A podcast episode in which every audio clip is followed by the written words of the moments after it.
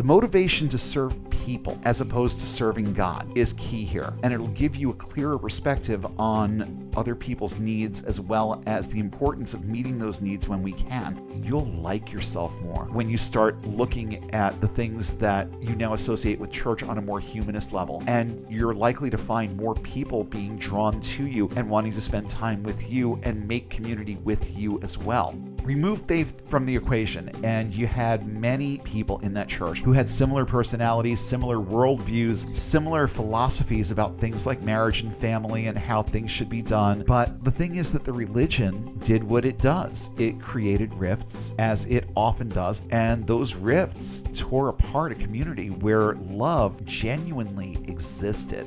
Loving people for love's sake is a far better proposition, in my opinion, than loving them because a book tells you to.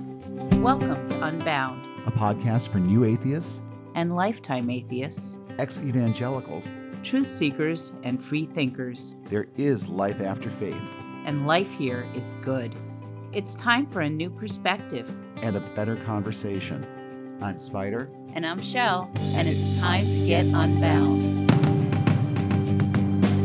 Well, welcome to episode 50, everybody. The big 5 0. 50 episodes so far. I can't believe that we've been at this so long. And also that I haven't scratched the surface No. of We've things that there are to talk about with There's this. Plenty of stuff to talk about. Oh, there's plenty to talk about. The only problem that I've run into over the past few weeks is that the topics have been very heavy. Yeah. Very heavy. But here's the problem with a show like this it's very difficult coming up with positive topics, positive things to say, because there's really nothing that's positive about this religion and what it does to people. So it's difficult coming up with a positive spin on certain things. And even as I was putting tonight's episode together, it occurred to me yeah, this is a more positive message, but there are still warnings Yeah. and there are still red flags that I need to bring up. And it kind of puts a damper on the whole let's do a positive episode thing. But I'm more concerned with the truth Yeah. than I am with positivity. And the truth is that there are good eggs in this thing called evangelical Christianity. And I've come across quite a few of them myself. And I want to talk tonight about some of those people and some of the things that kind of shaped me and also helped guard against this whole loss of empathy thing that we've talked about. There are people out there that do this right. I do wish that they had other and better motivations, but that's them. And they did have positive influences on me. And I know that you've got a couple of stories that you want to talk about too. Um, I have a few. Um, not very many because I don't have the variety of memories that Spider does. Yeah, but I've done more. I've put it out there a little bit more. So I've Yeah. had a little bit more exposure to this. And yeah, there are some good people out there. Oh, by the way, I'm Spider. And I'm Shell. So, in case you haven't surmised by now, tonight we're going to be telling some of those stories. Mm-hmm. And I want to start by just making a couple of things clear. There are, in fact, people out there who do interpret Christianity from the perspective of love and community. Mm-hmm. And tonight we wanted to lift a little bit of the weight off the subject matter because it's been weeks worth of Donald Trump and storming the Capitol and all of the really hideous things that Christians do on a daily basis. So, what about the good things? What about those things that they do selflessly and just for the purpose of lifting other people up? Now, of course, they're doing it in the name of their God, but you know, there are worse things. In certain instances, I think there are worse reasons for wanting to do things for people. There are much more selfish and self serving reasons than that it would please their God. So, again, we're going to give the flip side of that a little bit too, but I want to try and keep this kind of on a positive level because I think it is very, very important that we remember that the good ones are out there. We're going to share some of those stories about the people who were part of our lives way back when and how their faith motivated them to really be their best selves and approach other people from what is classically referred to as a quote unquote Christ like perspective. Right. You see, there are plenty out there that take the love message of the gospel and run with it too. I've brought this up before. I've brought up some of the experiences that I had in this place before, but my earliest exposure to anything evangelical actually happened a lot earlier than I give my brain credit for because I always equate it with my first week at Word of Life when I was 13 because that's when it was really all laid out in front of me and I was given the gospel message in a way that was packaged to sell. Let's put it that way the people who were in this particular church that I'm going to talk about in a minute really weren't into the whole package of the gospel to sell thing, Right. but they also kind of knew where each other were at when they formed this church. I don't know how interested they were in bringing in outsiders, but they were definitely welcoming. There were people who weren't part of this core group that wandered into their midst over time, and there was no real exclusionism. Everybody was welcome the name of this place I, I can say it out loud because it's so so far defunct at this point then it really doesn't matter. It's just part of my personal history. When i was I, I have to say it had to be like seven or eight years old. My mother got involved with a movement called tres dias and if you want to pronounce that the right way then you would call it tres dias. It's the spanish phrase for three days is what it means Logically, it was more like four because the weekend began on Thursday afternoon and went until Sunday. So uh, three days plus, basically. But logically, I think it was three days worth of content. This was a large and very cohesive group of people in the Hudson Valley area in New York, and still is. I just checked out their website a couple of days ago it's gone through what appear to be certain changes. I think that there's a little bit more of an emphasis now on the training aspect of working on teams and what the various roles are. But I think that we freeformed it pretty well back in the day, too. I was a big part of the teen version of this that was called Vida Nueva, which I've also brought up here before and I did a bunch of those weekends. It was the youth weekend. They segregated them boys and girls. So the weekends that I worked on were all boys weekends and it started like literally months after I made this is the way that they describe it when you make your weekends. So I made my first VN when I was 16 and long before my 17th birthday, I was already doing teams and continued to work with this movement for quite a while. But Tres Dias was the precursor to this. Before there was VN, there was Tres Dias. And I was always super, super impressed with the way that people in this community interacted and the way that they managed putting these weekends on. The way that it worked was that they had a board who would choose directors for the weekends that were going to happen throughout the year. I don't know why I'm talking in past tense because they still do this. But for me, it's very past tense. So that's the way that my head processes it. So they have a board that decides who's going to run all of these weekends as directors. And then it's up to the directors to fill their teams. So both of these weekends, I believe, have a progression of something like 15 talks. And it sounds like a lot until you realize that you're getting like five in a day and that they vary in length. Like there are some that are only 10 minutes long, and then there are some that they allocate half an hour for. But it's not the bulk of the day. It's what the weekend focuses on or is centered on, but it's not this all encompassing thing where you're just sitting there all day long and listening to people drone on. There are talks, and then there are activities that reinforce the messaging in the talk. A lot of times that revolved around posters. We didn't do posters for every talk, but we did posters for a lot of them. And I think that it helped, especially with teenage boys. I think that that really helped to get them to get their feelings out on paper a little bit more. And that was what the whole point of it was. A little bit easier to draw a picture than to ask them to write like an essay, which why would you want to go away on a retreat and write essays anyway? Right. So the way that they did it, there were a bunch of activities between the talks that related back to the things that were discussed in the talk. And sometimes that was a poster. Sometimes that was a different activity where we would go to a different part of the facility and we would do something specific that reinforced what the talk was about. And both VN and Tres Dias were pretty much the same in that regard and did a lot of things the same way. So by the time I actually made my Tres Dias as a young adult, I had all kinds of exposure so far to the way that they did things.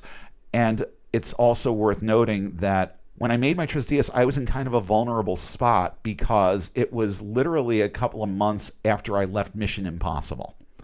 And it was difficult for a couple of reasons, not the least of which being that there were a couple of guys from that church that were on the weekend. And in true Tres Dias style, these were also members of the congregation that had a little bit more of a head on their shoulders. And they made it a lot easier for me. They knew what I had been through and had reached out to me during the weekend. And that just sort of solidified my opinion of the whole thing. Not that I didn't have a good opinion of it already because I had been so involved, but it solidified this part of it, the whole Tres Dias part, because there were differences. And I really didn't know exactly what to expect from that kind of a setting where we're all grown-ups in the room. Mm. Because it's easier when you're working with teenagers. And I know I'm given what I do for work outside of this Yeah. for me to say it's easier to work with teenagers that's saying something. Because it's not always easy to work with that age group but in the structure of that setting there was just something about it I never really saw any major conflicts no one ever asked to leave, and they were told that they could. They made it very, very clear at the beginning of these weekends that they were there voluntarily and that they were free to go if anything made them uncomfortable or anything like that. There was a little bit of a spiel about that at the beginning, and I never saw anything bad. Even with some of the kids that we knew coming in were, you know, discipline cases in school or whatever, we never saw that crop up on a VN. It was really, really well paced, and the atmosphere that was set up from the very beginning was conducive to introspection and thinking about your own life and your own decisions and all of that, um, with a heaping helping of guilt peppered in because that's Christianity. But at the same time, it provided a safe space. And I don't think girls have as much of a problem with this as boys do. It provided a safe space for boys to let their emotions and their thoughts kind of share the floor a little bit. So I did a lot of these weekends. The first one that I did had a very big impact on me. I was a little bit hesitant about it because I had been taught in my AG circles that ecumenical groups were bad news.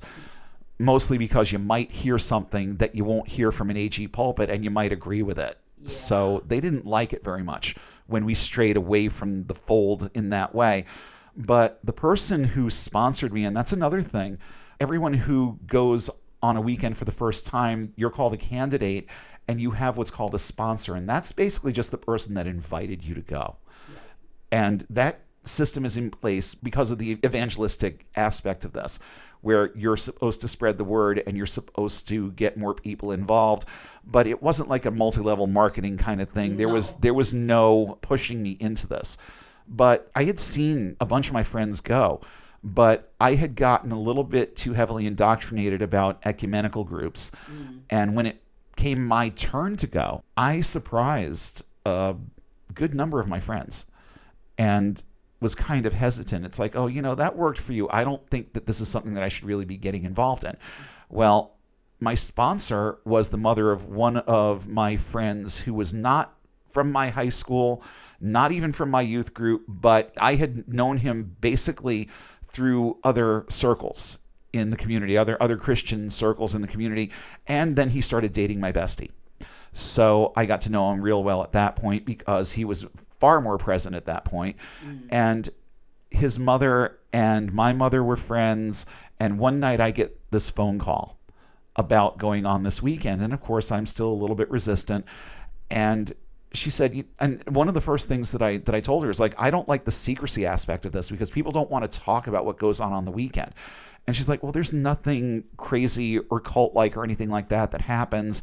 And even though things are supposed to be a surprise and a pleasant surprise, I will answer any question you have about this, Yeah. about what happens during the weekend. If it will make you more comfortable going, and I can send you there with the understanding that you don't spoil it for anybody else, I'll answer any questions that you have. And I don't think that I took it terribly far at that point. I asked a few questions. I got a little bit more comfortable with it. I saw what the benefits were. I saw the effects on my friends that had done this weekend. So I decided that I was going to give it a go. And I got so enthused by it that I was literally doing weekends like every six months Yeah. for a while there. I was involved in these uh, in these teams, and even to the point where when I was in college, three years in a row in college, I did one weekend where I was actually traveling for team meetings. I was traveling from Phoenixville, Pennsylvania, to wherever the venue was in New York that Yeah. the meeting was happening. Sometimes I would stay over and just crash at my mother's and then go back to school the next day. Sometimes I would just drive back at night and I could skirt curfew because I was working on this retreat. And I got a note from the director. I showed that to security. And then for the next like eight weeks, just coming back at like two o'clock in the morning, hi. I felt like hot shit because I was driving onto campus late and not getting in trouble Yeah, right. because that was the environment that we were in. You know, then they start off by telling you that they want to treat you like adults and then tell you about the 11 o'clock curfew. So, mm-hmm. but, you know, I've already done two episodes on Valley Farce. I don't like calling it Valley Forge. Let's call it Valley Farce. That's what it was. It was, it was, that's what it was. It was a complete and total farce. But back on subject, Tres Dias and VN were loaded, loaded with what you would call the good eggs. Yeah. And I never had any run ins with anyone in that community myself either. It was smooth sailing from beginning to end, putting each weekend together. There were, you know, a few conflicting views here and there with some of the talks, but it wasn't this thing that drove rifts in between people. If you heard something that you didn't like, you had the opportunity to address it. And then it was still up to the presenter whether or not they were going to change a word or two here and there or an idea here and there.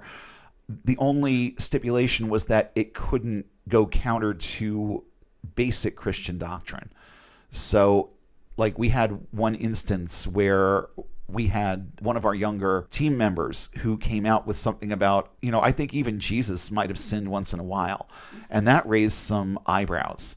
And we kind of had to put a stop to that and say, look, this is one of those instances where we cannot have you saying that Yeah. because the idea of Christ being sinless, it kind of permeates pretty much every group that's going to be involved in this. So you can have your own opinion on this. We found out later that he had a lot of Jehovah's Witness Oh yeah. influence. So that's where that came from. Um, but we had to tell him that that part of it, you know, just take that line out. The rest of the talk is great, but we can't have that. Right. And then he said it anyway. So you know, we we we were kind of putting out fires for a little while there because he decided to pull a Jim Morrison Yeah. and say, "Okay, that's no problem. We won't say higher," and then get on Ed Sullivan and sing the song any damn way he wants. And Yep. that was kind of what happened here because I guess this was something that this kid believed a little bit more strongly. Yeah. So he kind of went rogue with it, and mm-hmm. we had to put out a fire or two. But it was, it was. I mean, in the entire time that I was involved in that movement, that is the biggest moment of tension that I can remember. Everything was very cohesive. Everybody really liked each other. And I skipped ahead because I wanted to talk about VN and Tres Dias a little bit later Yeah. because I led with Open Door Chapel.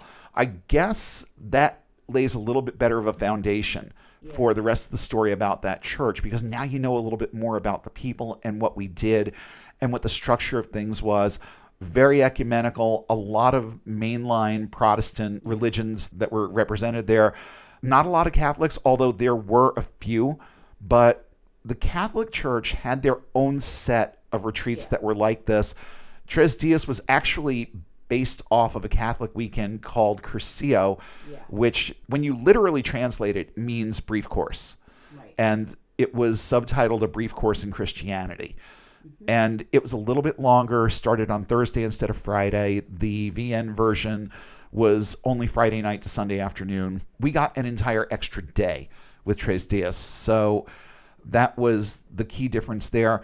But the Catholic Church had Cursillo, and then for the kids, they had TEC or Teens Encounter Christ, which was almost the mirror version of VN with Mary thrown in. I mean, that, that was pretty much it. There were words about Mary, but most of the talks were still the same because I had to do this retreat for my confirmation like a couple of years earlier. So when I arrived at VN and, and, when my sponsor started talking about it, I'm like, this all sounds very familiar. Well, it should. You've already been through it. and I figured that out kind of in short form. Like the first night, I could tell that the talks, a lot of them were the same, and the things that we were doing, a lot of that was the same. And then as the weekend progressed, it was just memory after memory after memory. So that for me was uh, it was good because it helped me get comfortable with it very quickly right. and i got very excited about working with it because i kind of wanted to do a little bit with the catholic version and there were opportunities for that but nothing ever solidified and i still don't know why but i was interested in working with the catholic church Right. because I thought that the weekend was awesome and I thought that it would be fun to be part of the teams that put these on for the confirmation candidates. But right. uh, it, again, it just it never came together.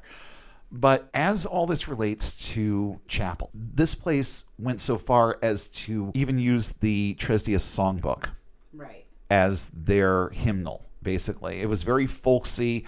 First time, well, not the first time. They had guitars. Yes and other musical instruments, tambourines and whatnot. And actually, it was a point of relatability right. for me because the Catholic Church that my grandmother still insisted that I go to when my mother started doing this had a folk group right. that played, among other things, like Beatles tunes. Yes. We would sing Let It Be mm-hmm. quite a bit.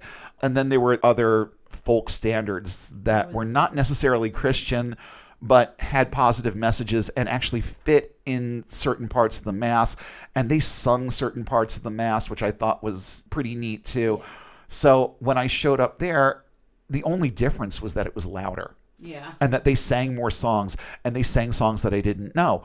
But I already kind of had a toe in yeah. because of where we went to church for the Catholic Mass. Yeah. And over time, it kind of flip flopped a little bit where this Sunday I would go with my mother to chapel and next Sunday I would go to mass because you know my grandmother was concerned for my soul and all of that. If I didn't get my communion, then you know my soul could be in jeopardy and all that craziness. So we kept up with that for quite a while, and you know that was that was at her insistence really. And with all due respect, my grandmother was basically raising me at that point, so it behooved both of us, my mother and me, to kind of humor her in this. Yeah. But I knew which I liked better. I did really, really enjoy the atmosphere of chapel. Hmm. I enjoyed being around the people that went to chapel. I thought that there were some of them that were kind of sort of a little weird because they were very, very evangelical and it wasn't something that I was quite used to. But even those people weren't overly preachy. I really didn't get the whole born again thing hammered into me until I was 13 years old and on that island. Yeah. So I think that they also had a certain degree of respect for other people's kids because even when I was around these people outside of church, they never really tried to proselytize or indoctrinate me. They were real live by example kind of people. So there were moments where I saw their evangelicalness come out, mm-hmm. but I don't even think that it was in a bad or negative way. I think the worst thing was the time when that kid decided he was going to just drop trowel and piss on me outside. And I told that story a few weeks ago. And the reaction to that, you you yes. remember now what I'm talking about. Okay. Talking about. All right. So the reaction to that I thought was really, really overly evangelical, where I was told that I had to forgive this kid. So in our episode about forgiveness, I go into this story in a lot more depth. But that was one of the what I would call extreme examples of evangelicalness yeah. that I saw from any of those people. And those moments were very few and far between when I was being babysat by some of these people and I wound up being left with a couple of the families in that church at various times. My mother was going to school full time. She was working full time. Sometimes my grandmother just was not available or whatever the issues were because I practically lived at my grandmother's house. So, whatever stood in the way of me being there put me in certain of these people's homes from time to time. And the only things that I remember are warmth and welcome and being, I, I mean, the most evangelical thing that I saw was the way that they prayed over their food. I mean, we said grace in our house too, but it was very Catholic grace. It was very liturgical grace. And these people were much more freeform with it, which I thought was a little strange, but didn't bother me that much. So there were several families in particular that really stepped up when my mother was having difficulties and they saw to it that I was taken care of. One in particular who understood the situation at home where there was no father figure, there was no there was no reliable male role model because my grandfather came home from World War II with such severe PTSD that he barely knew himself anymore. Mm. And I mean, I can remember watching him basically just vegetate on that couch yeah. and read the paper and lip read along with the paper. And then he would watch the news, and everything was so regimented. The way that he did things, even right down to some of the meal planning, yeah. was very regimented. We had a lot of the same things at the same times, and there were just a few very specific things that he enjoyed. So they were on the table a lot because what else was going to make him happy? Mm. that was my grandfather. And so there really was no male role model in the picture. And then one person in this church, now keep in mind that he had his own kids and he was in the process of adopting a kid who was coming from a pretty rough home existence. This child had been taken away from the parents for various reasons, not the least of which being that they were being um, physically abusive to him. And that's all I'm going to say about that. I mean, I'm talking about things that even in my angriest moments, it would never have entered my mind to do to my child. Right. But he was in the middle of that and still figured out a way to basically big brother me. Yeah. And I spent a lot of time at his house. He did provide me with one of the better male role models that I had in my life. There would be others along the way, but this is one person that I remember very, very, very well. And I think we're okay with first names. His name was Eric. He is no longer with us. He's been gone for quite a while. I want to say it's got to be at least 20 years at this point, probably more. I'm guessing it's probably a little bit more because I was in school yeah. when he died and couldn't make it to the funeral. I don't remember what the circumstances were, whether it was too close to finals or there was something else going on, and I just couldn't make it there. But they had recorded his memorial service, and I got a chance to listen and learn just the sheer number of lives that this guy touched and the things that he did for people.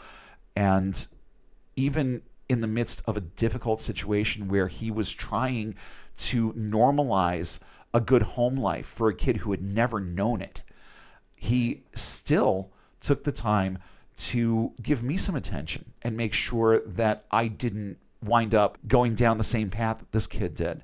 Not that my mother was technically abusive or at least not perpetually abusive. There were moments, there were things that happened, but it wasn't anything like what this other kid went through. Nothing like that.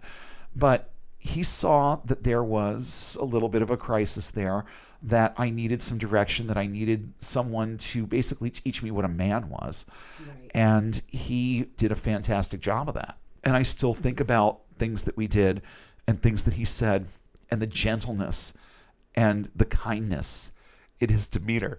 And it's still, to this day, it's so unfair the way that he left this world. It was so unfair. He had struggled with cancer several times, yeah. and eventually it just beat him. Mm.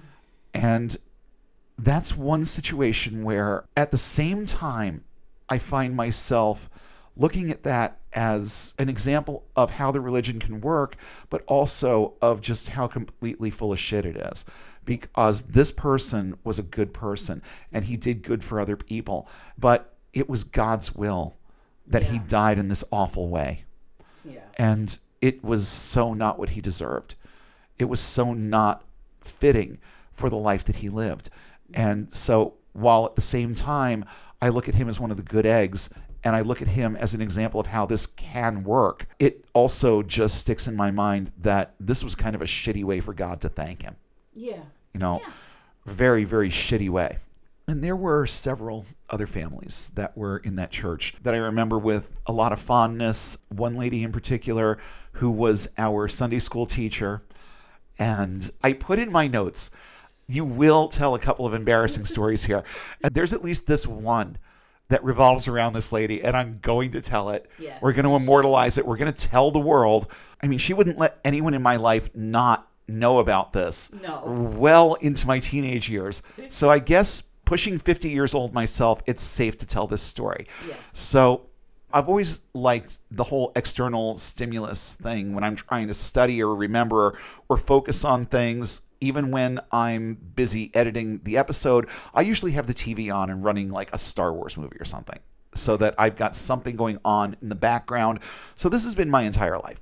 So, seven or eight years old, my mind is just going to these various songs that I know. And my mother went through kind of a country kick in the late 70s, going into the early 80s. She was kind of off on the country music a little bit, but, but she also liked Floyd and ELO, so, you know, it wasn't all bad.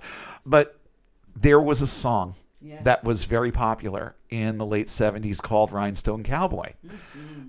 And so, since I'm hearing this song all the time, this one particular Sunday, we're working on whatever the little crafty thing was that we were working on. I don't even remember what it was.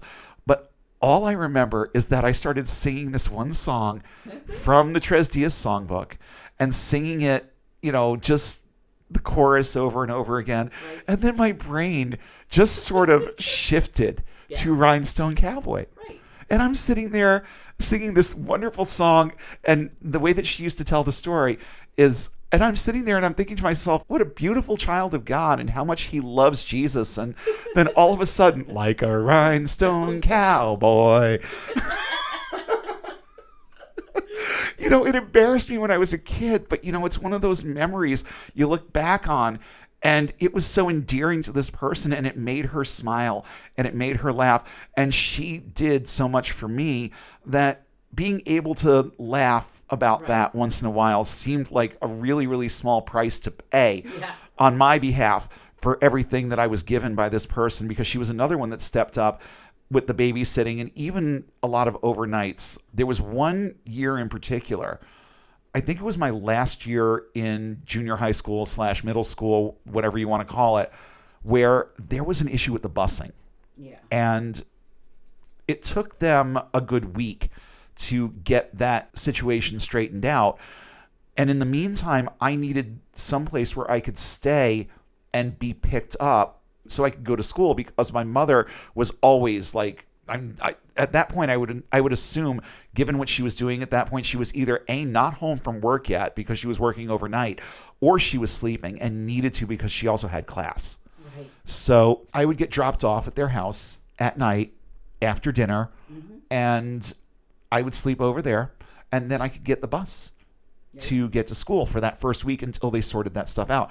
Well, this was the hmm. same person, this was the same family, hmm. and she and I wound up having some very deep conversations during those times when I was there and still not real preachy, not proselytizing.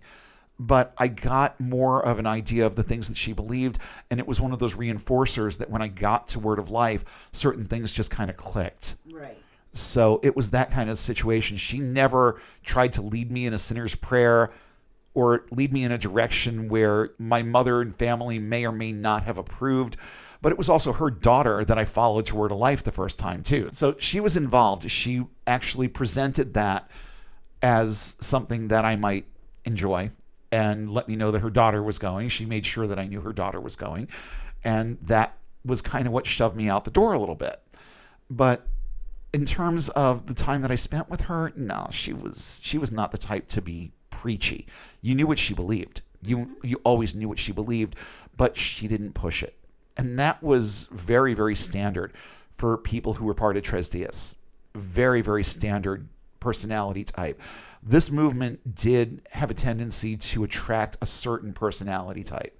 They wanted you to live it and not talk about it as much because I mean, talking about it only does so much. It's the proof is in the living. Well, it's not even a feeling. They would say right there in the weekend, one of the principles that they taught Right. was to preach the gospel at all times and use words when necessary. Right. And that's what they did. And they did it well. And they did it with sincerity. And the types of things that I'm talking about with the families that were in this church were very, very typical. They were very standard Yeah. among the people who were in this movement. So it's one of the things that I still look back on endearingly. I wouldn't want to send my kid to a VN at this point Right. just because of where we are. But it was always kind of a dream of mine to get him to experience that at least once. Yeah. And then by the time he was the right age, we were well on our way out of this and it was Yeah. not a priority anymore. No. So that was kind of the end of that little dream. But honestly, I think that if he had gone and gotten well enough indoctrinated, that dream could have turned into a nightmare Yeah. around here. As mom and dad evolve away from it, and it's like, but wait, you got me involved in this and now you're walking away. It's like my friend the missionary. Wait, you got me involved in this and now this is what you're doing? Well, you had your own choices to make, and I seem to recall you saying that it was God that called you into this. I just sort of talked to you. But you said that God called you into this. I wouldn't want to have to have that conversation with my son. Yeah. So I'm glad that I never had to. But the thing about uh, VN and Tres Dias is that they both taught me loads about community Right.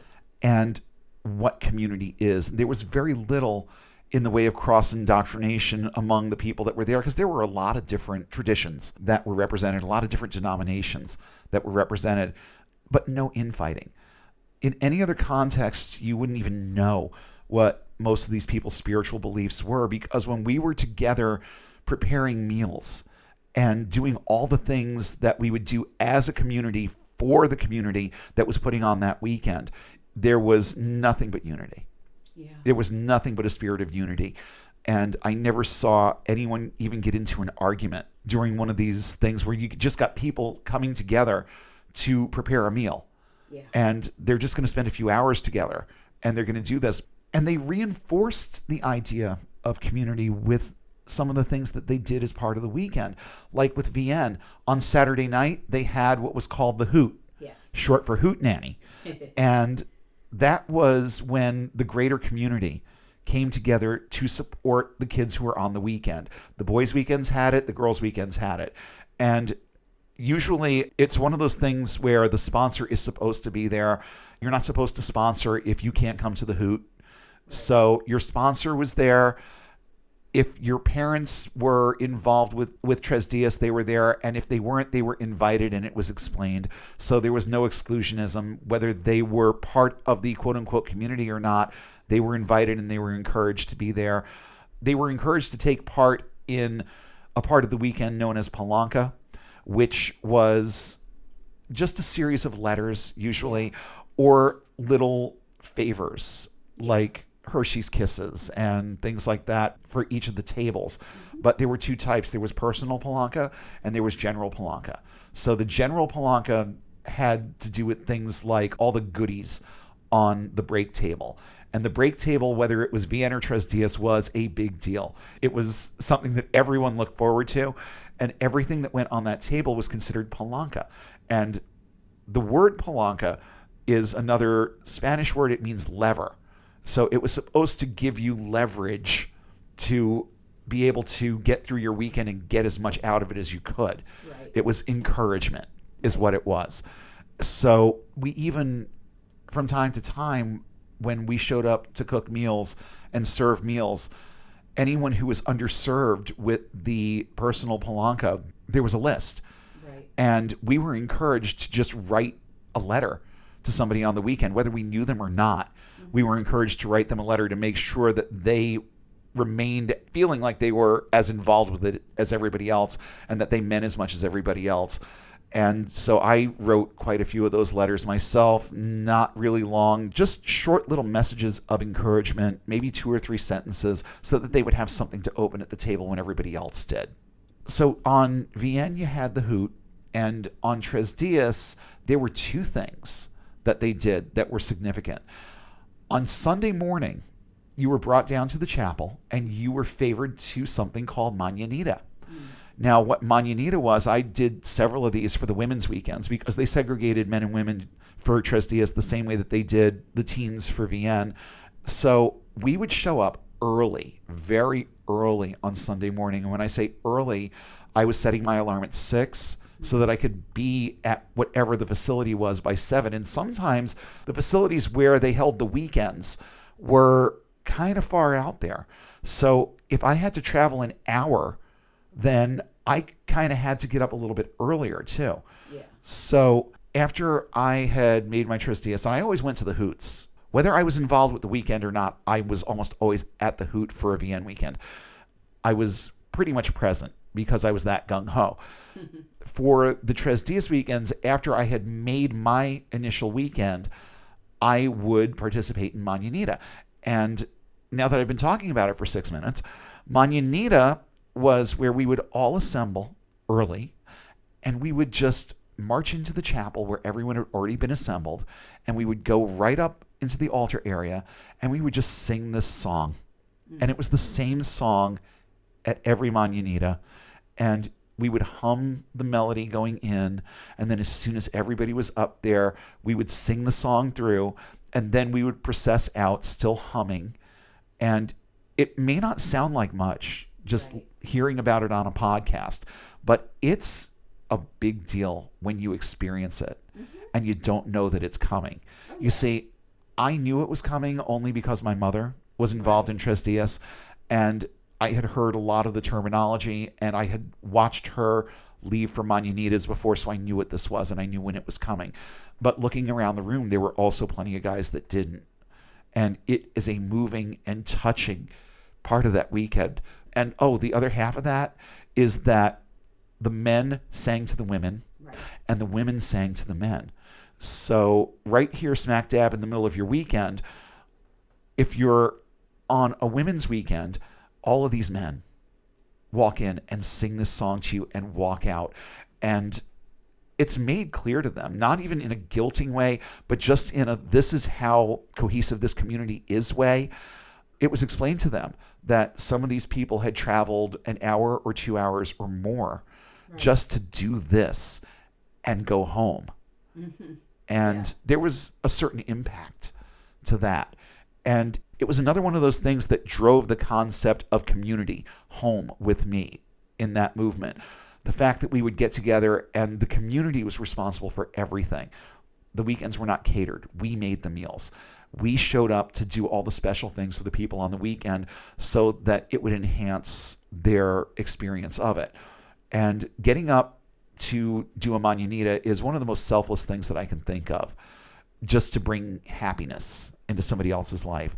So, the way that this was set up, it really does go counter to almost everything that we talk about on the show Right. but there are issues and there are problems with everything related to evangelicalism. And I'm going to get into a little bit of that in just a little while. But I also wanted to give a little bit of credit where credit is due. And episode 11 of this show is a very emotional one for me. It was an emotional one for me to put down because it dealt specifically with the one year that I spent in organized ministry mm-hmm. it was an episode called The Impossible Mission, mm-hmm. and it kind of sort of gives away the name of the church Right. that we did this at without saying it in any specific terms. But I referred to the church as Mission Impossible because that was basically what they made my job there. They made it impossible. They made it impossible for me to show love and express community because they had this very toxic microculture going on there.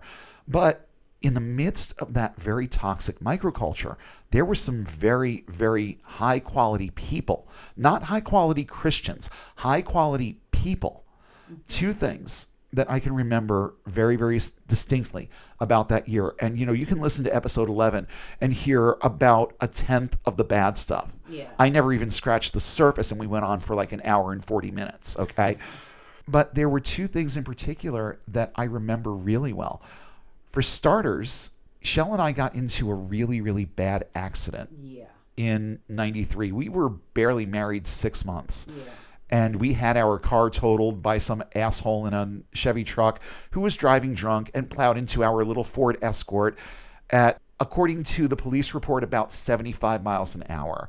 I mean, I still, I mean, I, I have an idea of why and how we survived. I thought very, very quickly. I was able to get certain things in motion because I knew that we were going to get hit. And I think that my quick thinking and the fact that we were wearing seatbelts Yeah. was most of the reason why we walked away from that. But when you looked at the state of that car, Oh yeah. you would never believe that two people literally walked out of the hospital the same night, and we did. Yeah. So did. it was bad. We had really just started at this church. Mm-hmm. Oddly enough, that accident happened on what would become Liam's birthday. Which was interesting. It happened on October 29th, not only on the day, but around the same time that he was born, around six o'clock at night. Yeah. Is when this happened. So that's kind of an interesting little parallel. It means nothing, but it's interesting. Mm-hmm. And we had been at this church at that point all of September and then all of October, so almost exactly two months. Yeah. And I was actually amazed. It wasn't a lot of them, mm-hmm. but there were several people from that church that called us and wanted to know if we were okay, if we needed anything, can we bring you some meals so you don't have to cook and all of that. And me being the stubborn independent type that I was, I was gracious but said, "No, I think we're going to be fine." In the meantime, we both had like this insane case of whiplash Yeah. and we're in a lot of pain honestly, I didn't really feel like eating that much the the week after that anyway. No. So we were kind of in survival mode, and you know, having a bowl of cereal when it got really bad, and that was about it. Yeah. But the offers were made, and they were legit offers. It wasn't like they were going to say they were going to do something and then not do it.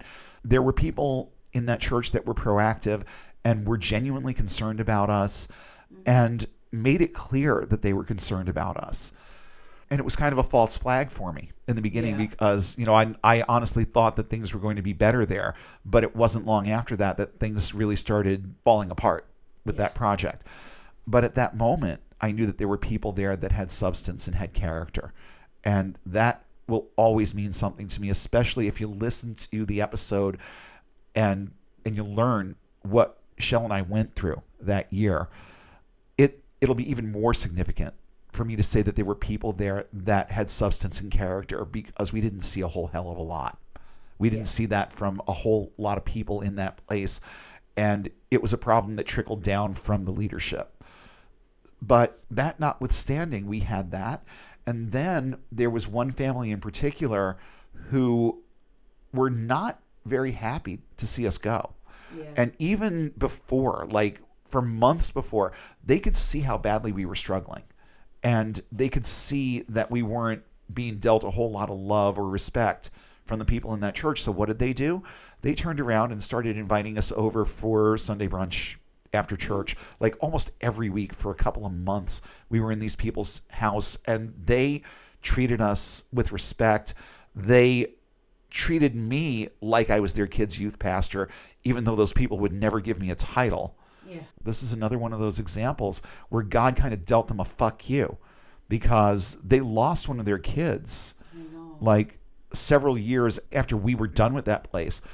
He had already been in one accident with an ATV that was reasonably serious. And I remember going over to see him while he was recovering from that.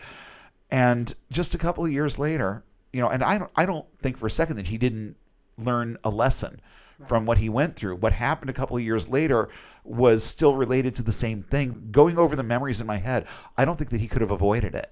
It was the same kind of freak accident that took Matthew away from me when we were 11. So it was just one of those things. But again, here's a family, a very cohesive, very close knit, loving family who were among a very, very small number of people in that church that understood what love was. And this is the shit that happens to them. Yeah. It just absolutely boggles my mind how anyone looks at situations like that and with situations with our friend Eric, just awful, horrible things happen to these people. And then you've got the evangelical side of this where, well, you know, God is trying to test you. He's trying to tell you something. He's trying to teach you something. Oh, bullshit. There are better ways. You're Yeah. God. Come up with a better way than killing their fucking kid. Yeah. You know what I mean? That's the type of thing that runs through my mind when I think about that family. It's like they understood what love is. Your average evangelical does not. It's not their fault, but they don't. And here is a group of people, a very close knit family, and they get it.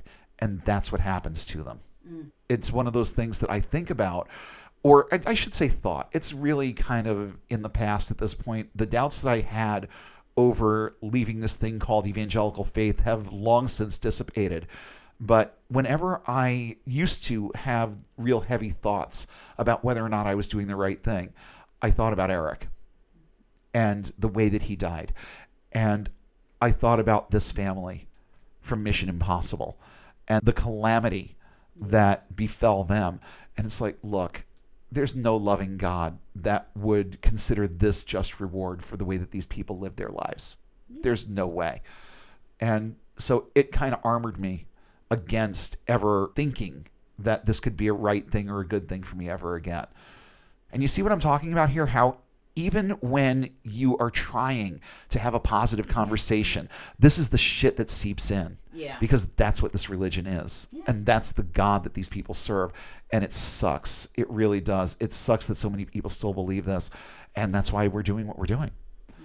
Now, before I get into the point counterpoint with this and start offering a few ways that you can do this right without the religion aspect, I know you had a story or two that you wanted to share. Yeah. One of the best things about my religious life from the time I was a child was being in choir. That was my favorite thing to do. It's still something I miss terribly. Not being in a choir, it's something I miss. I miss singing with choral music that you would get, especially in um, Episcopal Church. You would get a lot more of the four part singing. Yeah, I sang in some choirs too, and it was another one of those real feel good Yeah. kind of things. There was cohesiveness with it, and the people that were involved in it. There was no infighting. We were just there to make some good music Yeah. and do this for God and for the people in the congregation, and especially in the Episcopal Church. Yeah, I think it was better there because when I was in assemblies, it kind of got to be competitive. Yeah, And yeah, that's not the point of choir. the point of choir or chorus is to sing in concert with each other, yeah, to listen to each other and to harmonize with each other, not vie for the one and only solo that is ever offered. yeah, yeah, yeah. That's it. It's like, you know, I've gotten the solo more than once. I've done a lot of stuff like that. But after a while, it just got to be too competitive, especially when I got into college. Yeah, It was very competitive. And I'm like, I don't feel like competing with people. I want to stand on my merits and not because I made friends with the right people or did the right things right. But there was always something more challenging, especially about when we were in Episcopal Church, because they were more liturgical, more classical, definitely more focused on the corporate part of choral singing. Right. Um, I used to want to be the soloist. In the Episcopal Church where I grew up, there was a woman who sang, and she was like the cantor. She would sing the first part of the chant, and the congregation would answer. I used to want to do her job so much because I was Yeah. like, that is that's that's what I want to do. mm-hmm. And it wasn't really a competitive type of thing. It was just that is so cool.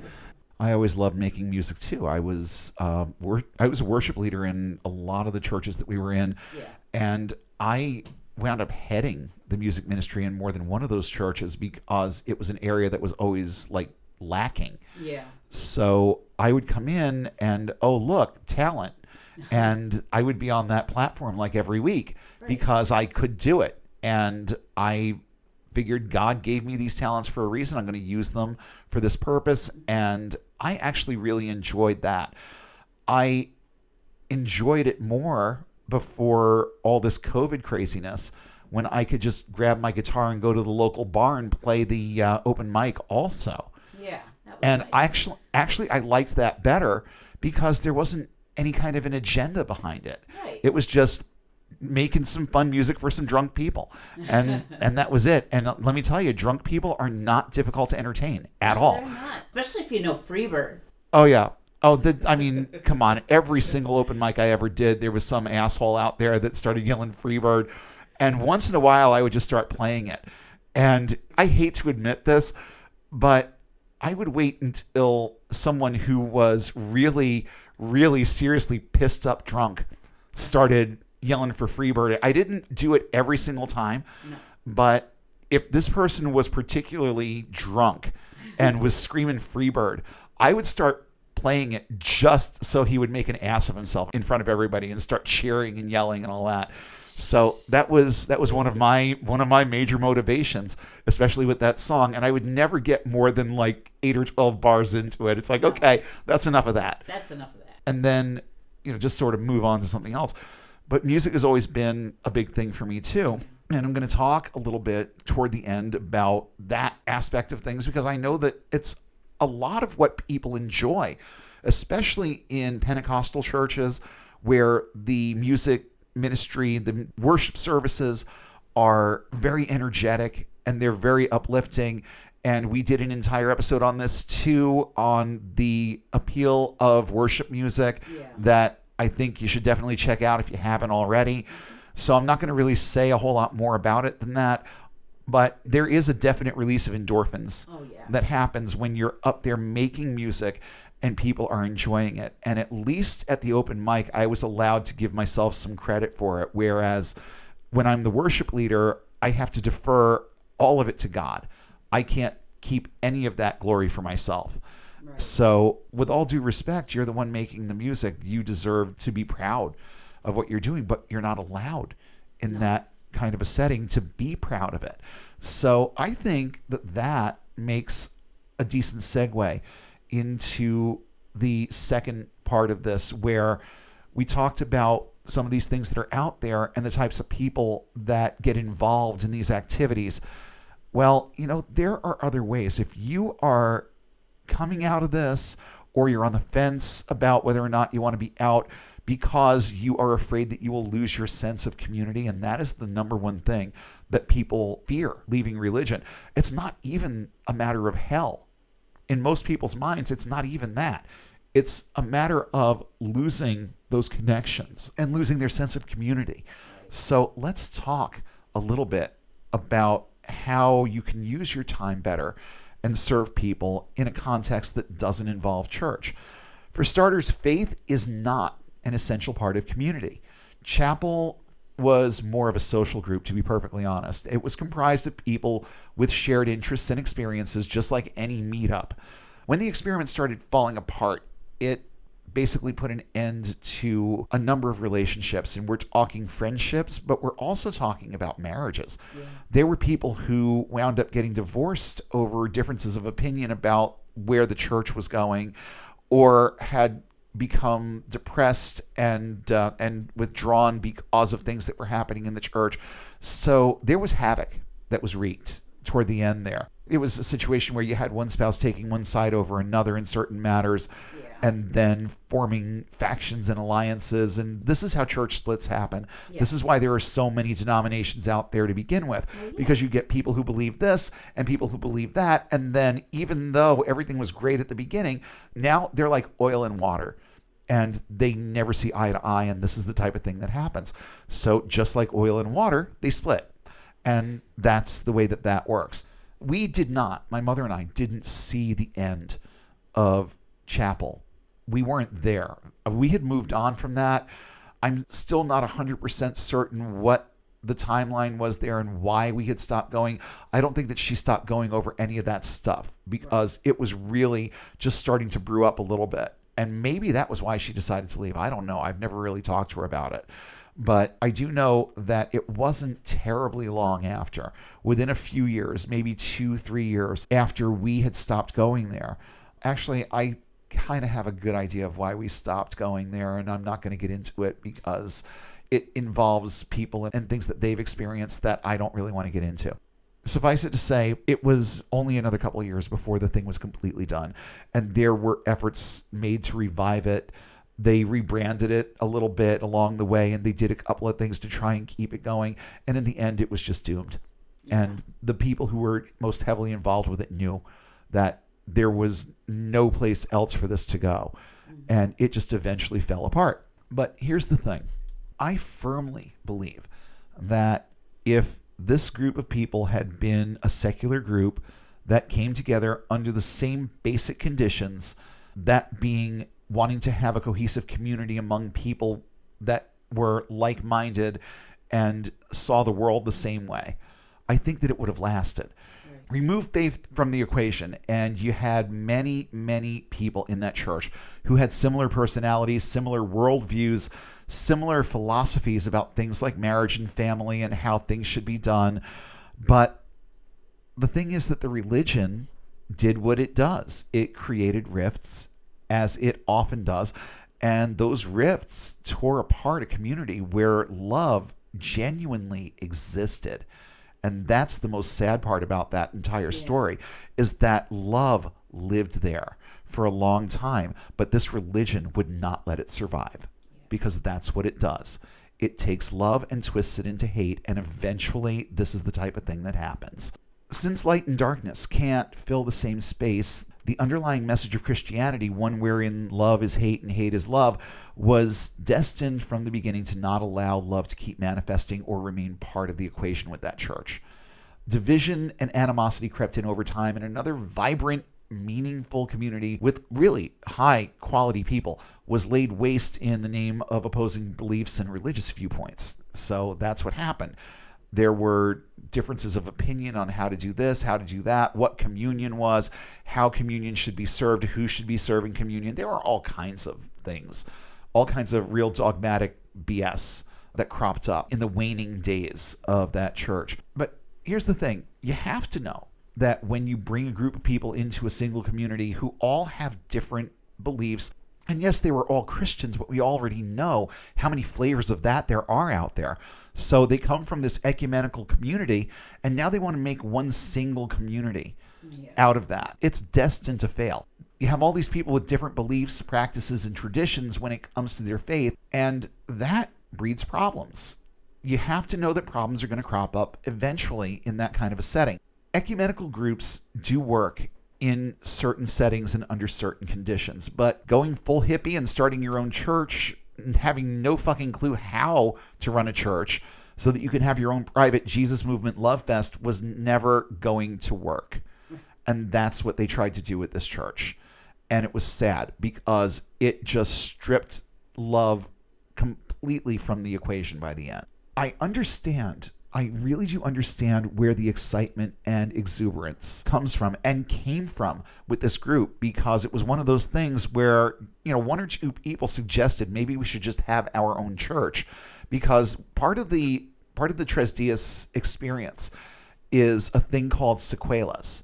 And what secuelas are are community-wide events, usually about once a month, where people get together and you know they they just it, it's not even reminiscing about the weekend. It's supposed to be about applying the things that you learned on the weekend. And a lot of times there was a talk and we would do a poster and you know it would be just like the weekend but it was very truncated and it, it revolved around maybe one or two things and activities and that was it. And I think what wound up happening is that there were a bunch of people that were going to these secuelas and decided they wanted to see each other more than once a month.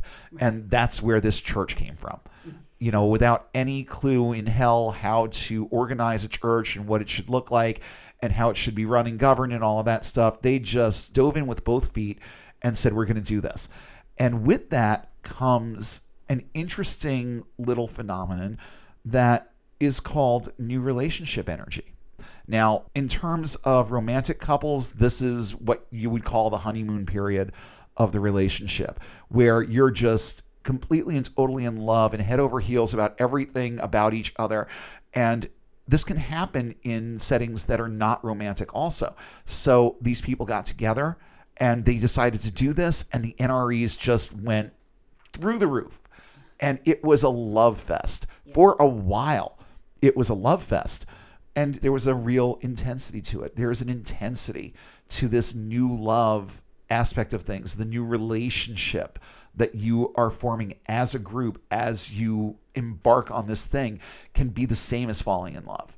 At least in your brain, the chemicals involved and the thought processes involved can be very much the same. And it's the same thing when a lot of people get quote unquote saved.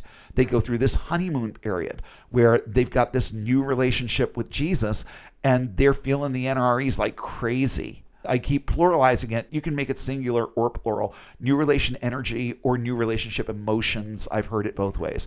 So, yeah, it's the same thing as when you get saved and you're so gung ho. Well, these people were very gung ho about starting this church, but they didn't know what the hell they were doing. And they didn't look far enough down the line to understand that all relationships also settle into a routine.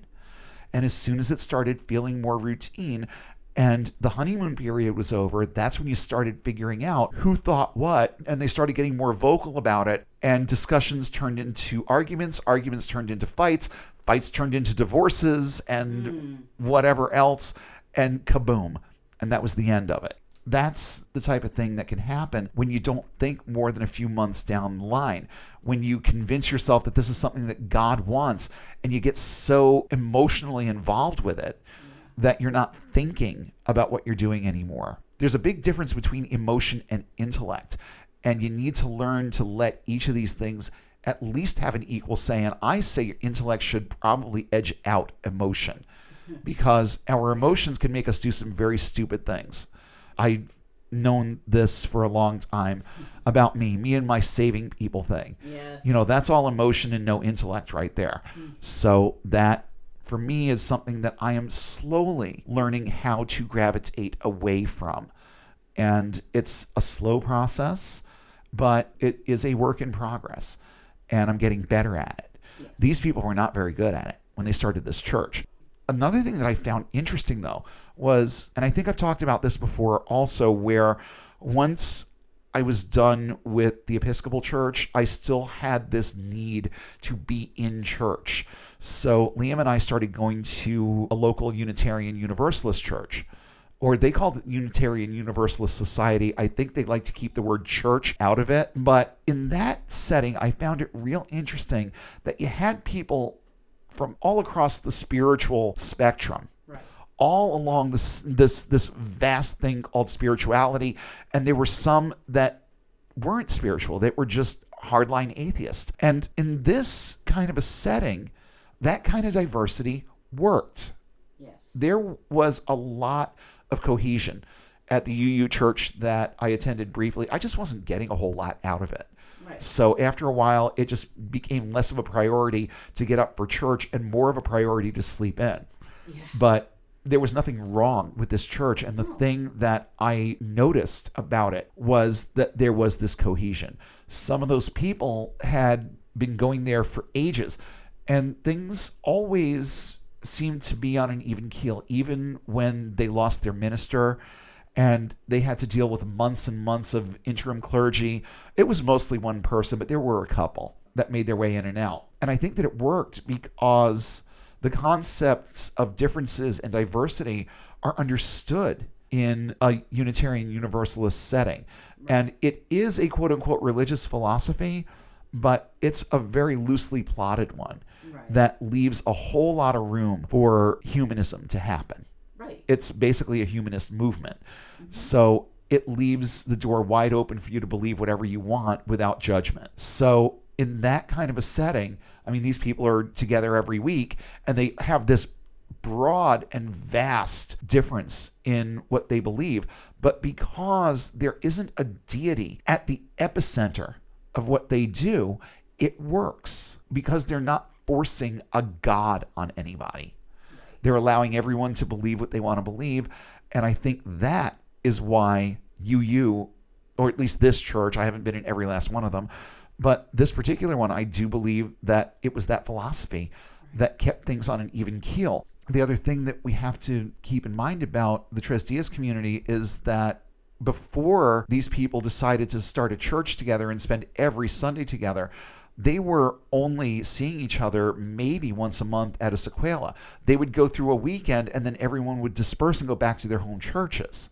So they didn't have to deal with those differences because they were never together long enough. Right. And it's kind of like getting into a marriage that you're not ready for. Mm-hmm. Now you learn things about the other people in that relationship and you start seeing things that you don't like and hearing things that you don't like and that's when the troubles really start to creep in. So with all of this in mind, I promised that we were going to talk about, you know, different ways to steer your attention and feel like you still have that sense of community and to literally and truly build a new community structure within your own life and with the things that you do and the people that you hang around with. Church isn't necessary. And here are a couple of things that you can and should be thinking about. So, if you are an ex evangelical or you are on the fence about this, and one of the things that really bothers you is the loss of community, let me explain just some of the benefits of doing civic and community work and service from the standpoint of an ex evangelical. The motivation to serve people as opposed to serving God is key here, and it'll give you a clearer perspective on other people's needs as well as the importance of meeting those needs when we can and also doing it without any thought of reward. I think that that's very important that we learn that lesson out of this. You stand to gain a clearer understanding of the concept of bearing one another's burdens and not just on a spiritual level. And I know that verse actually is about intercessory prayer, but the concept has far more concrete and tangible application when it's viewed in practical and humanist terms. So, what are some of the outgrowths of shifting your motivation for doing some of these things? Well, there are quite a few. You'll start understanding that community isn't something that can only be found in church. And you've probably been conditioned to believe that that's so because they want you there and they want you there all the time.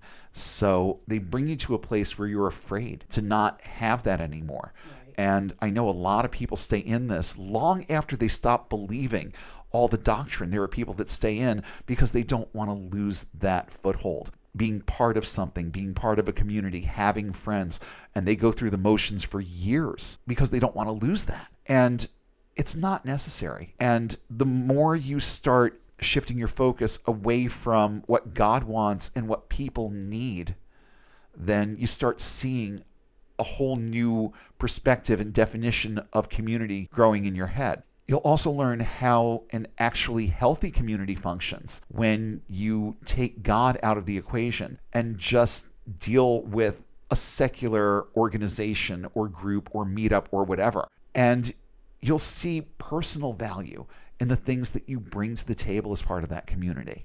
You'll start getting more comfortable with the idea of being proud of yourself without having to give God the glory for everything. You're the one doing the work, you're the one making the effort. Yes, you deserve to feel proud and you deserve to feel accomplished and you deserve to let it be a little bit about you because you're doing something that a lot of other people out there aren't willing to do or don't have the time to do or whatever the excuse is for not. You're there. And that commands respect. You should be thanked and you should be proud of the work that you're doing. Whenever you do something selfless for someone else, that's all you. That has nothing to do with a God. Okay? It's not God's will that you do this. You see a need and you decide that you're capable of filling that need and you fill it. And that's all you need to focus on. And it's you doing the work, not Christ living through you and doing it through you. It's you doing that work. It's you being a part of that community and contributing something to it. You, not this God that wants you to decrease so he can increase.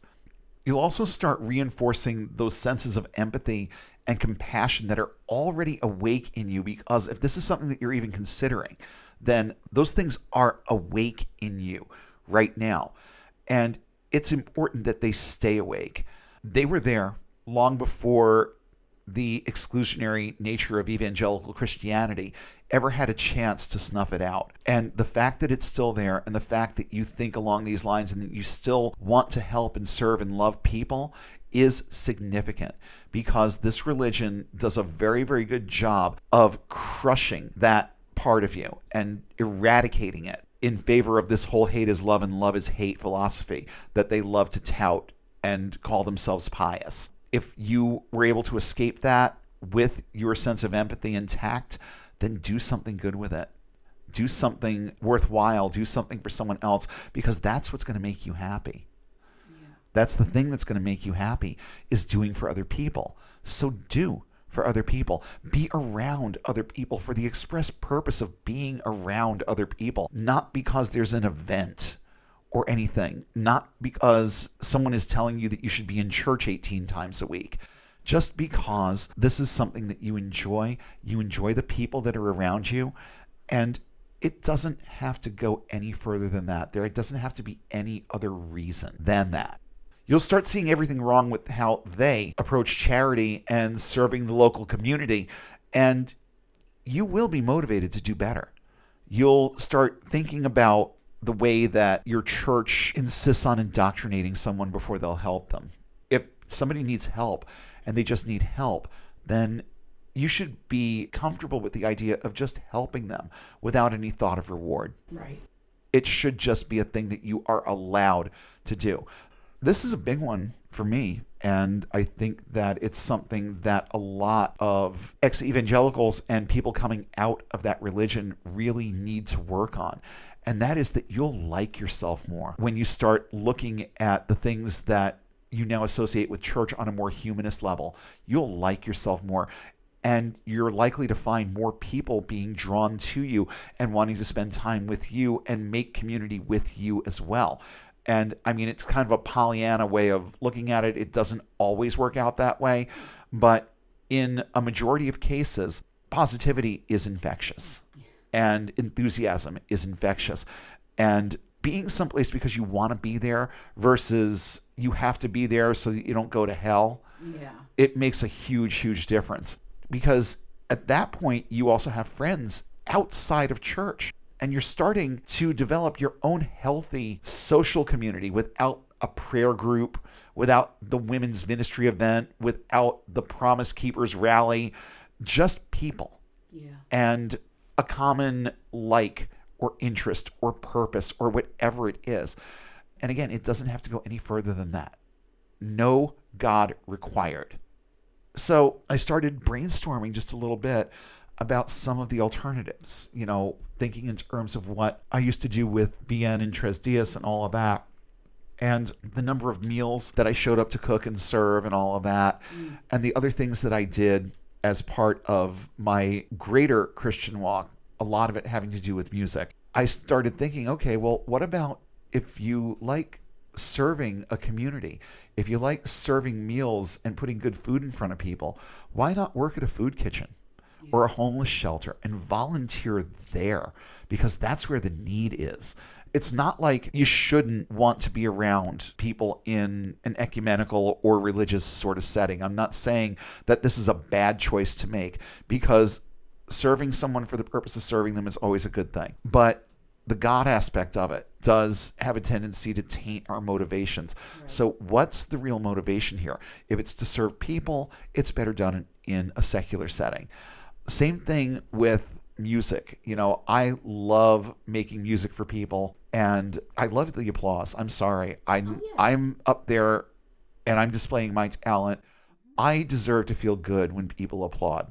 Yeah. And that to me is a major rush when I play something that somebody likes and they start cheering because it's a song that they like and I'm actually doing it pretty well. They express their appreciation and it does boost my ego and there is nothing wrong with that unless you become one of these prima donnas that now you let the uh, the attention go to your head. For me, I've always loved the idea of making music for the purpose of making music. And even when I was in the setting of being the worship leader or being in the worship band, it never made sense to me why I had to just defer all of that to God and not keep any of it for myself. Yeah. It made no sense because if you want people to keep doing these things as part of your community, then there has to be motivation for them too. It can't just be about God and, yeah, whatever you were there. Thanks for being the meat puppet. That's not what it's about. You have real talents and you're using them, and you deserve to be recognized for that. It's that simple. And there are plenty, you know, we were talking about choirs. Guess what? There's plenty of Yeah. organized music groups out there in a non COVID world Yeah. that you can be involved with. And these things will come back. You know, because of when we're recording this, we kind of have to mention that. This is not something that you're going to necessarily want to run out and do in January of 2021. But if you're listening to this in March of 2024, there are probably opportunities, Yeah. you know? Yeah. So definitely look into what those opportunities are and run with them. You know, we were talking about this when I was putting the show notes together about how when all this craziness is over, I would love to take a ride to Toronto. Yeah. And I love Toronto to begin with. I've been there a few times. We've been there a few times. And it's a great city. It's got a great vibe. And they also have this thing called Choir, Choir, Choir Yeah. that I think you can be part of without being part of their group. You can just go to whatever the venue is that they're at and sing. Yeah. And if you've never heard of them, pop them up on YouTube. Just put in choir, choir, choir, and you're going to see the types of things that they do and the types of songs that they do. And oh my God, the energy is amazing in these videos. And I can only imagine what it would have to be like to be in the midst of that and take part in that. It's it's not around here. You got to go to Toronto for it, but it's a really really neat concept and one that I would love to be able to explore at some point.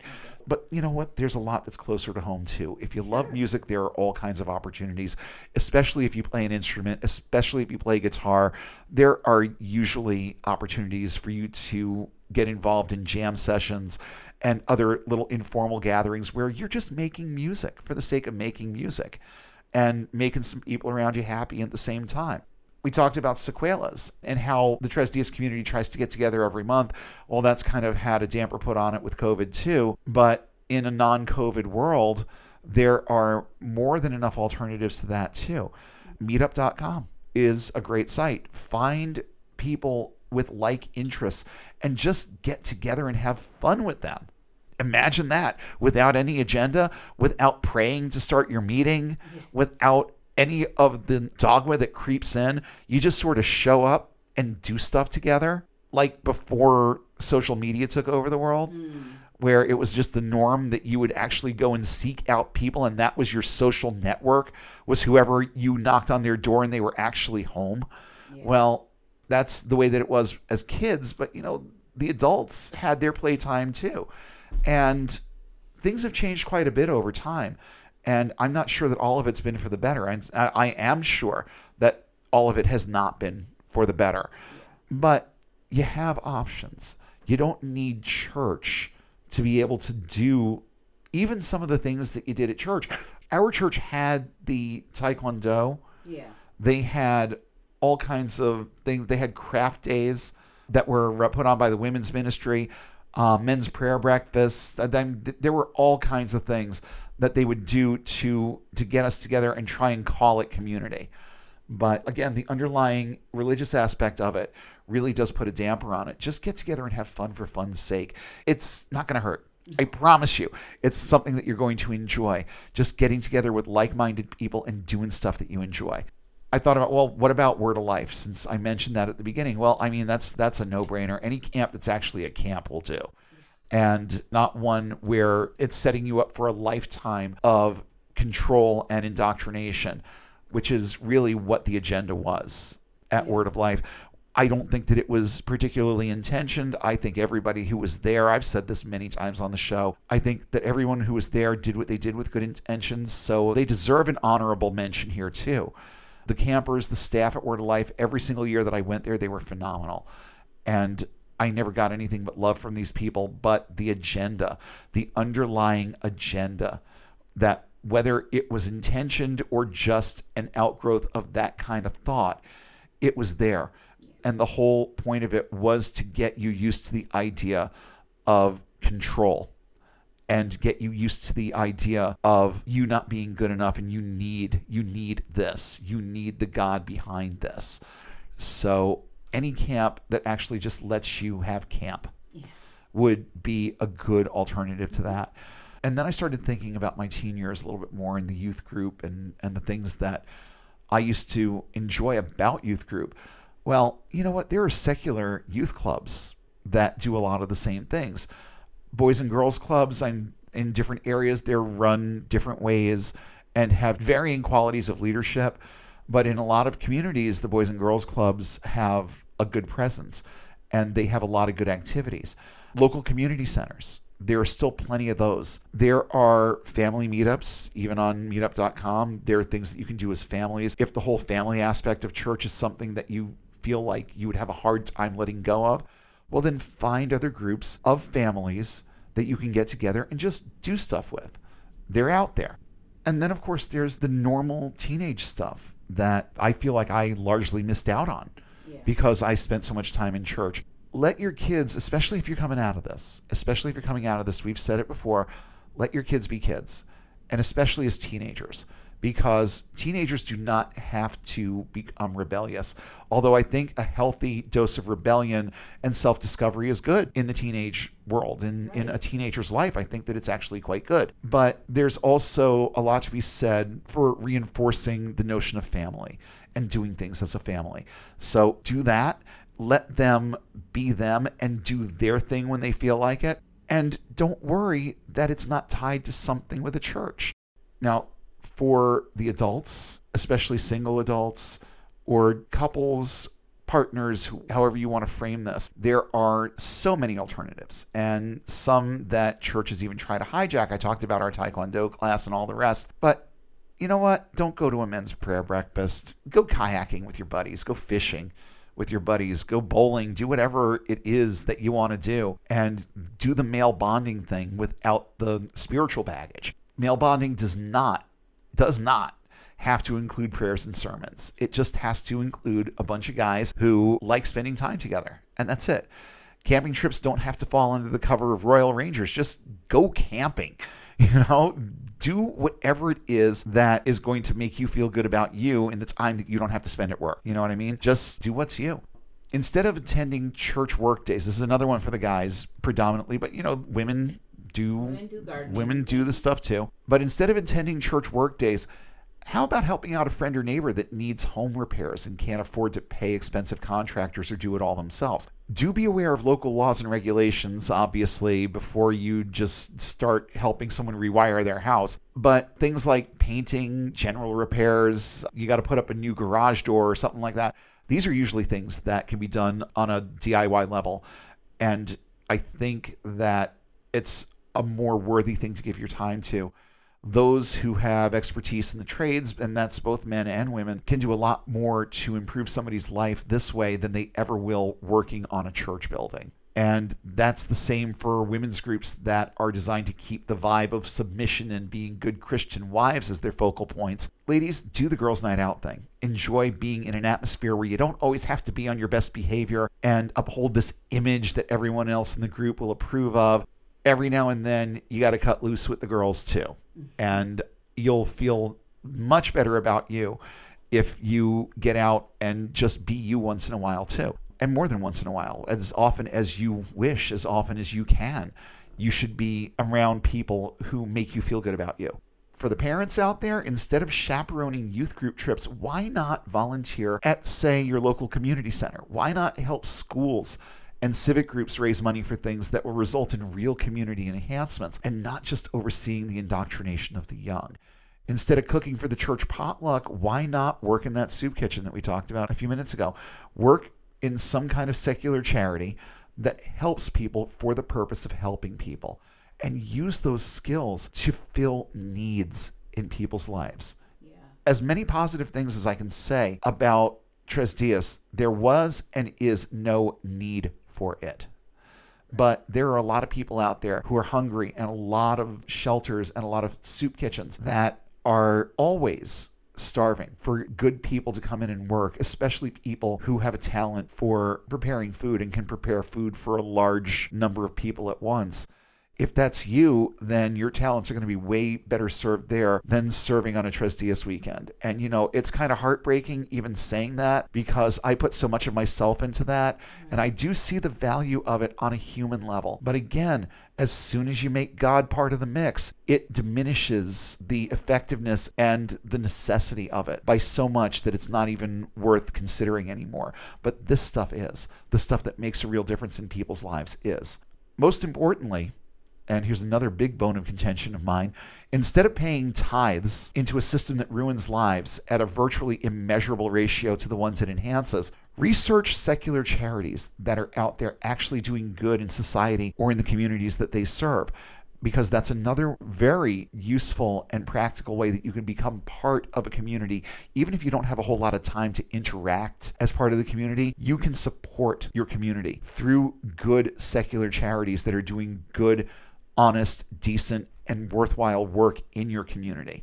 And I highly recommend that if you're in this mode of giving and you don't know what you're going to do with that 10%, well, for starters, I urge you not to give 10% of your income to anyone. Yeah. But if you are a giver and you want to do a little bit of good once in a while, then there are also far better places to send that money than any church. You can be a cheerful giver and actually make that sacrifice meaningful. So keep that in mind. So, just a couple of quick thoughts that I jotted down here to kind of put a period on all of this. There are people out there who, to quote Rich Mullins, give faith hands and feet. And I do commend and admire the ones who are out there serving others while still managing to hold on to their senses of empathy in the midst of this turmoil that is evangelical Christianity. The ability to express a genuine love and care for fellow human beings, despite what you're taught from the pulpit, is definitely admirable. You are among a rare breed, if that's you. You really are. And you deserve to be recognized, but you also deserve to understand and know that you don't need church to be able to do the things that you're doing right now. But like I've said before on the show, it would be so much better if people were to figure out that faith is not an essential element to simply being a good person and doing good things. You don't need a reason to do good for other people. You don't need a reason to want to be around like minded people and people that you can enjoy spending time with. You don't need empty promises or rewards of things that are going to happen after you die so that you are motivated to do these things. Charity is, in fact, its own reward loving people for love's sake is a far better proposition, in my opinion, than loving them because a book tells you to. The people we talked about tonight, I think, saw beyond spiritual mandates in the things that they did, but they still used their faith as their motivation. They need motivations that are more tangible and more meaningful than simply what would Jesus do. Whatever their reasons, though, they did. The ones that touched my life, they did enrich it in a number of ways they also motivated me to stay in for much longer than I wanted to. So there is that end of it. There are, as they say, two sides to every story, even the ones that inspire and uplift. There's the downside to all of that too, and the reasons and motivations that people had for doing the things that they did. I still think they were good things. I just think that there were plenty of better ways that they could have showed love to people than in the context of all of that. It would be so much better if we were all to take our cues from the actions and attitudes of people who know what love is, but also figure out a way to apply those principles in a context that eliminates the negatives. Negatives like reinforcing people's faith in a religion that, at its core, does everything in its power to teach people to be the polar opposite of loving, caring, and empathetic. And when we figure out that charity and love work better when they're taken out of the pews and used to touch people's lives who need help and support and not indoctrination, our actions, our motivations, and our senses of purpose start steering us into more positive places. Most importantly, it helps us know ourselves and like ourselves more. And that kind of thinking is a recipe for getting and staying unbound. Enjoyed this episode of Unbound. Show topics are chosen based on their timeliness, relevance, and social impact. Have suggestions for future topics? Email us at unbound.podcast.network at gmail.com with all your comments and feedback. Please don't forget to like, share, and throw a few five star ratings our way, and follow us on all major social platforms. And don't forget to hit subscribe if you haven't already. Links to our social pages, as well as a full list of cited sources in today's episode, are listed in the show notes, available at our website, getunbound.org. That's get-unbound.org. If you value this resource and would like to see it continue, please consider supporting us on Patreon at the link in the show description. And be sure to check for new updates every Sunday when we'll come together again and take one more step toward getting and staying unbound.